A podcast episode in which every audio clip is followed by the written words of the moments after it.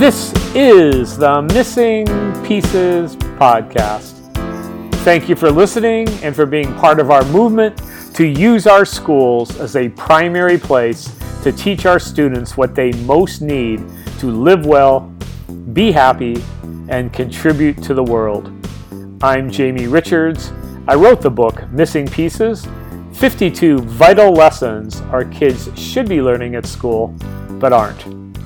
I've been teaching for 32 years, and my mission is to figure out what students most need, not necessarily what they want, and find a way to teach it.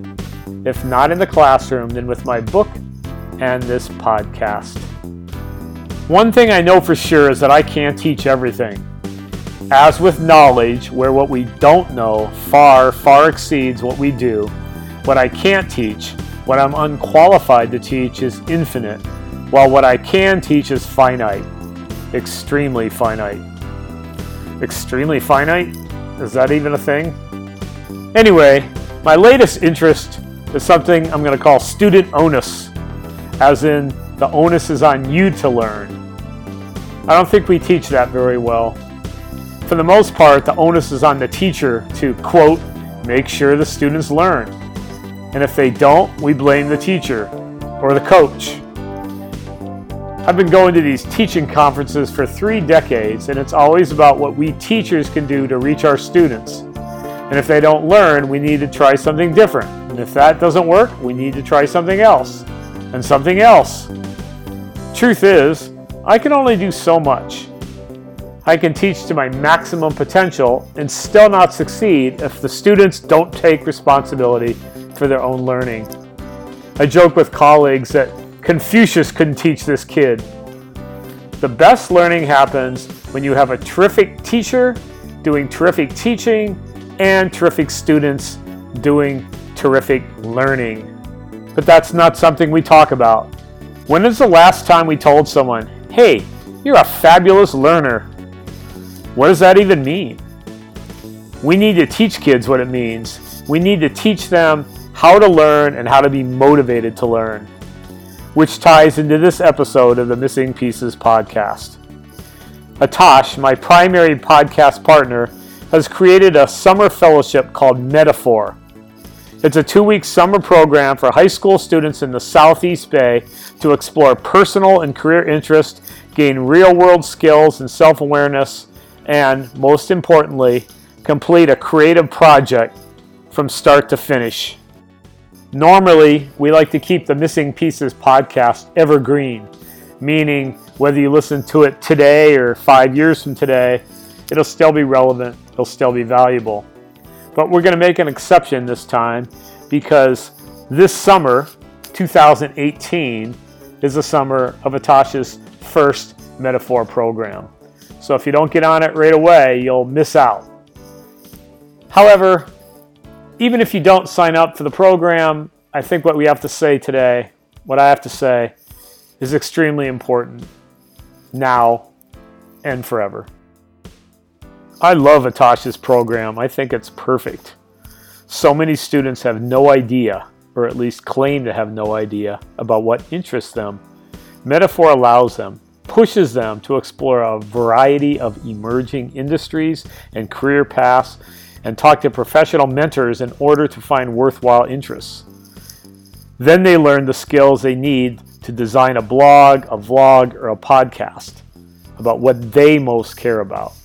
Kind of like what I do. I'm passionate about teaching the missing pieces, so I made a podcast about it. But here's the thing as great a program as this is, a student has to want to learn what he or she cares about. I recently had the city of Fremont, California, the police chief, Richard Lucero, guest teach in my classroom. He was talking about the problem he has of getting young cops to, for the lack of a better term, ad lib. Or as Lucero said, the academic setting is highly controlled. Highly controlled. That's an understatement. Hey, one of the fallouts beyond not having cops who can police without a script is having students who have no clue what they care about because they have never had to.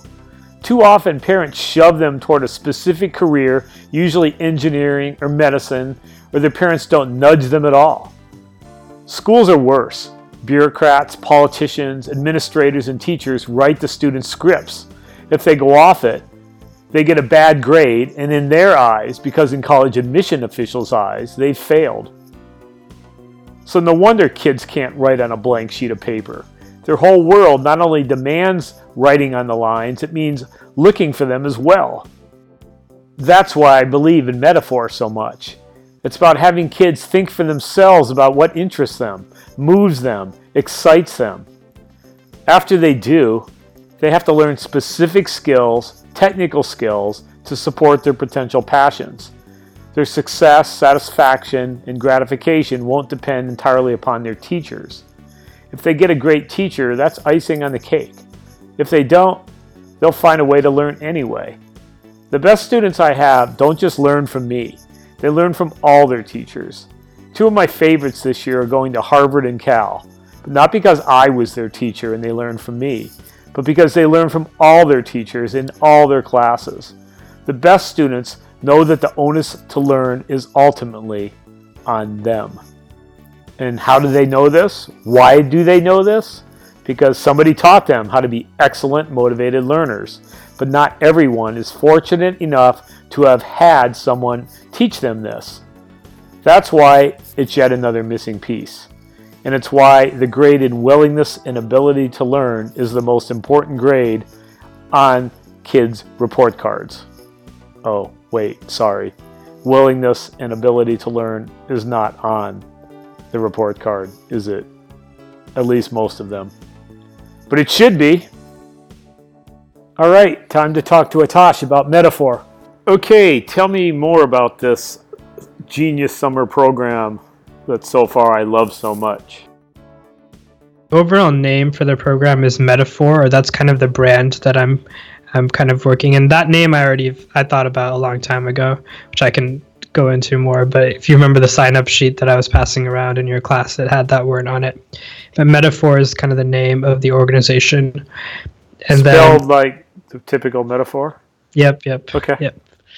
And what I'm doing this summer, um, I'm just calling it a kind of a summer fellowship. And the idea is for high school students to come in and explore some of their own interests in terms of career, in terms of personal, and then use those to come up with a creative project that they will complete from start to finish. The idea is to create something real and end up with a product. And that could be in a variety of forms. I'm leaving it somewhat vague by intention, but I could name any number of things. It could be a short film, it could be a nonprofit, it could be an art creative piece. But the idea is kids will explore their interests and go deep into one of them. And and then the final piece of it is as they do this, they're going to document the entire process. And that's going to be either in the form of a vlog, a blog, or a podcast. And so no matter what, students will walk away with a project that they've done and their entire journey that they've documented um, in a way that they can have that to share with the world add to their portfolio or just later on reflect back on what they did. It can feel like a lot of pressure for a student to step into something like this and be asked, What's your passion? and have to give an answer either on day one or day two or even in a couple weeks, right? So I think the, that's the first thing is I, I want to lower the stakes a little bit. This is not about finding your perfect interest or perfect passion so that you can create your ultimate project based on that. What we're going to do is is help kids do an inventory of of their interests that they may already have and kind of think back to their past year, their past 5 years, past 10 years of their life and see where they've naturally gravitate gravitated towards to see if we can pull out some nuggets, bring in some guest speakers to expose them to a few more ideas. We'll we'll take in a lot of content on YouTube on different articles that I'll present to give kids a ton of different options. But at the end end of the day, is picking something that seems interesting enough to them to dive deep. And that may mean that, that this isn't really what they're into. But the idea is to pick something to go deep with it and to see what comes out of it. There's a certain amount of skill involved in taking a burgeoning interest or even a deep interest and actually creating something from it and having the discipline over a period of time to create something from start to finish. So what what are the skills that they're going to take away from here besides having a finished product? So in terms of just the finished product aspect, I think the skill there is what it takes to to do something from start to finish, what it takes to be a creator and not just a consumer. That's one aspect of it. There's a lot of uh, multimedia technology skills involved in that in terms of the vlogging, the blogging, podcasting process. So there will be some concrete skills that students walk away with there. The other thing is self awareness that comes from the self exploration that students will be doing in the beginning of the program and throughout. They'll be constantly reflecting. So, in that process of creating a vlog or whatever they use to document their process, they're going to be learning a lot of meta skills in terms of self awareness, self reflection, and kind of analyzing what what's working for them, what's not working for them. And then I think finally, and this is, you know, this is really something that we talk a lot about, and what's one of my big motivations for this is that in the process of doing something tangible in real world, I think creates a great opportunity for students to learn a lot of the skills that aren't taught in school, and whether whether that's like mindfulness or managing one's emotions, um, a lot of the social and emotional skills, and those are going to be integrated in the in their process of doing the projects but we're going to have some time set aside for kids to really work on some of those skills. So it all sounded so fabulous to me that i was excited about doing the editing and getting metaphor out into the world so people could sign up for it. And i was listening back to our conversation and realized that we never talked about why Aatash decided to call it metaphor. So i had to call him back I'm calling because I have been putting this together and I really like what we've done so far. But you've never explained. I, I kept looking for it. I was thinking somewhere in there you discussed why you called it metaphor, and then I kept looking for it. Realized we'd never actually discussed it.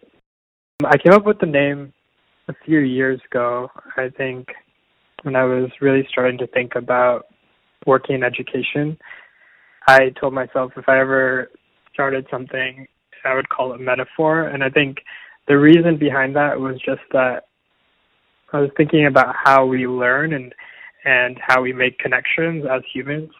And a metaphor, right? It's it's a way to compare two things that aren't that may not have much in common, but there's kind of a small thread. Two things are very different, but you find some way to connect them. And I just feel like we always learn best when we're able to take something that might be completely out of our spectrum of past knowledge, but if you can find a way to make even a, the slightest connection to the knowledge you already have, kind of use your own lens to understand that thing, it's just a better way to learn. And so I just that yeah, I don't know if that makes sense, but I just metaphor the idea of a metaphor to me, it's like how do you connect two disparate things. And I think that's if you can figure how to do that for a person, you can help them learn something. So there you have it. Now we all know why it's called metaphor. If you want to create something purposeful this summer, I strongly, strongly recommend that you log on to metaphored.org and sign up. That's M E T A P H O R E D metaphored.org. You can also find the link to Metaphor in our show notes, and I'll post it at jaimerichards.org. That's J A I M E R I C H A R D S dot org, where you can find previous Missing Pieces podcasts, along with my blog, and so much more. That's Jaime, J A I M E, Richards, jaimerichards.org. All right, before I go, I want to share some final thoughts. I started out talking about student onus, but I don't want to come off as one of those teachers who blames his students for our failures. Sometimes teachers suck, and that's why kids don't learn. Sometimes, too often, I'm sure, I suck, and my students don't learn. On the other hand, sometimes we don't suck. Sometimes we're great, and our students still don't learn. And the older they are, the more it's on them. Part of our job as parents and or teachers is to teach kids that ultimately the onus is on them to learn, but they won't get this unless we teach it. They need to know how to learn and how to motivate themselves to learn. They can. I see it all the time in the best students. I just don't see it enough. Thank you for listening. Parents, teachers, coaches, let's keep working hard to fill in those missing pieces because the world desperately needs our students and it desperately needs